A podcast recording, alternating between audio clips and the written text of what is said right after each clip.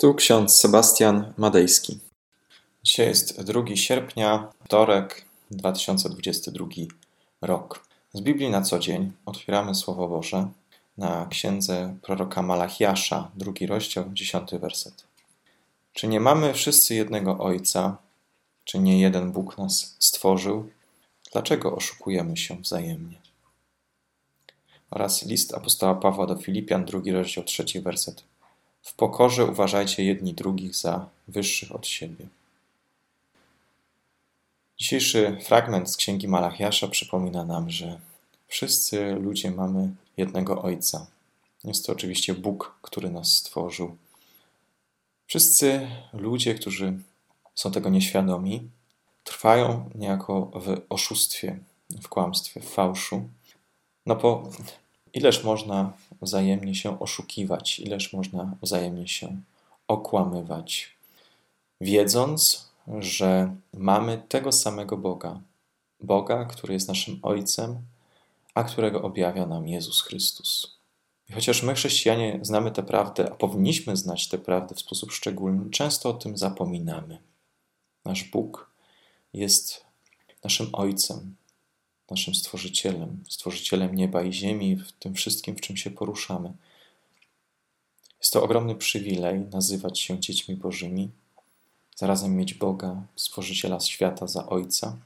Jednak zapominamy o tym przywileju, nie doceniamy tego, wręcz tkwimy cały czas w kłamstwie, okłamujemy siebie, że należymy do siebie samych, że tylko od nas zależy nasza przyszłość. Jak widzimy, tak do końca nie jest.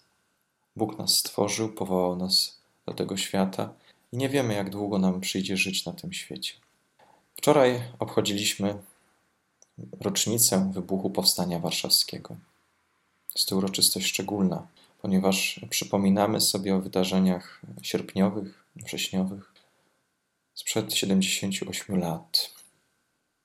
I nadal wśród 20% społeczeństwa polskiego trwają w psychice symptomy stresy pourazowego spowodowanego wydarzeniami II wojny światowej, ale też powstania warszawskiego.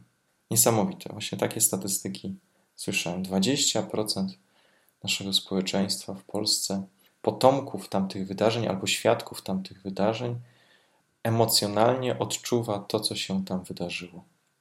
My wszyscy, jak żyjemy, mamy tego samego Boga Ojca. Jednych Bóg powołuje z tego świata w młodym wieku, innych na starość.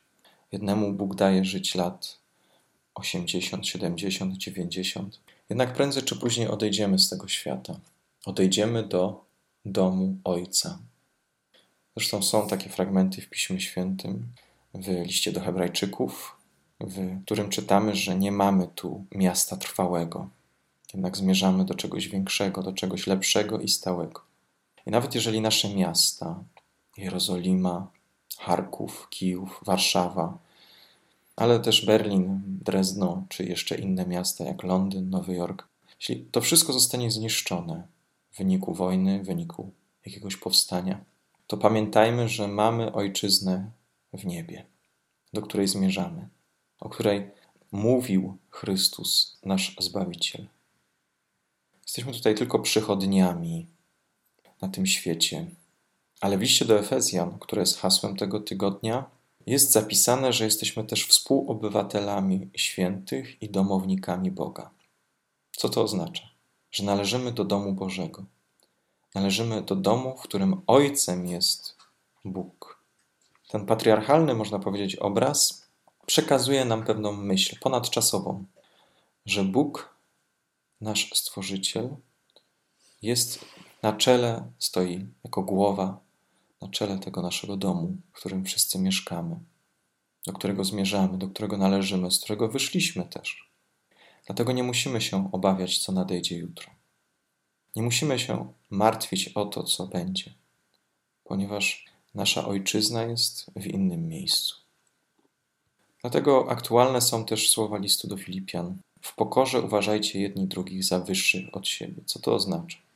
Abyśmy porzucili naszą pychę, naszą dumę, niezależnie czy ona jest narodowa, czy jakaś jeszcze inna, abyśmy jednym słowem każdego dnia wyzbywali się naszej pychy, naszej dumy, abyśmy uważali jedni drugich za lepszych od siebie, abyśmy służyli innym, abyśmy poprzez zwykłe sprawy, poprzez społeczność stołu pańskiego, poprzez modlitwę, poprzez post, poprzez czynienie dobra, poprzez zaangażowanie w akcje charytatywne, w diakonie, abyśmy poprzez wszystkie te proste rzeczy uświadamiali sobie, że mamy jednego Boga, jednego Ojca, do którego zmierzamy.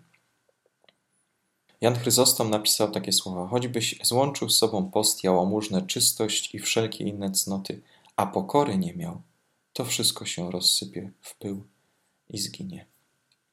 Drodzy, pokora to jest jedna z najtrudniejszych spraw w ludzkim życiu.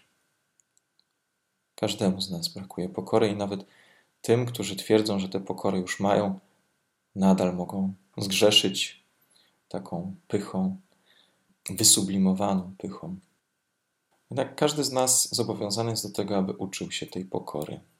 Pokora, czyli przede wszystkim dostrzeżenie tego, że z jednej strony nasz Bóg jest wspaniałym Bogiem, naszym Ojcem Niebiańskim, ale to nas obowiązuje nie tyle do pychy, ale właśnie do pokory, do służby wobec tych, którzy jeszcze tego nie są świadomi, jeszcze tego nie odkryli.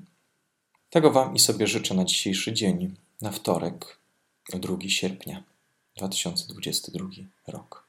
Amen. Pomódlmy się.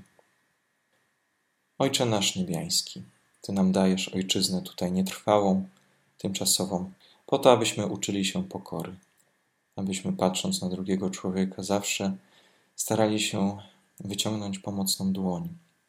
Nawet wtedy, kiedy nas krzywdzą inni ludzie, nawet wtedy, kiedy nas obrażają. Ty, Panie, ześlij nam Ducha Świętego i ucz nas pokory. Nie jesteśmy w stanie spełnić tych przykazań, które nam dajesz, jednak Ty nam dajesz odpowiedni kierunek, odpowiedni wzór w Jezusie Chrystusie. Dlatego ufamy, że niezależnie od tego, jak grzeszymy w naszym życiu brakiem pokory, Ty nas, Panie, obdarzasz łaska za łaską.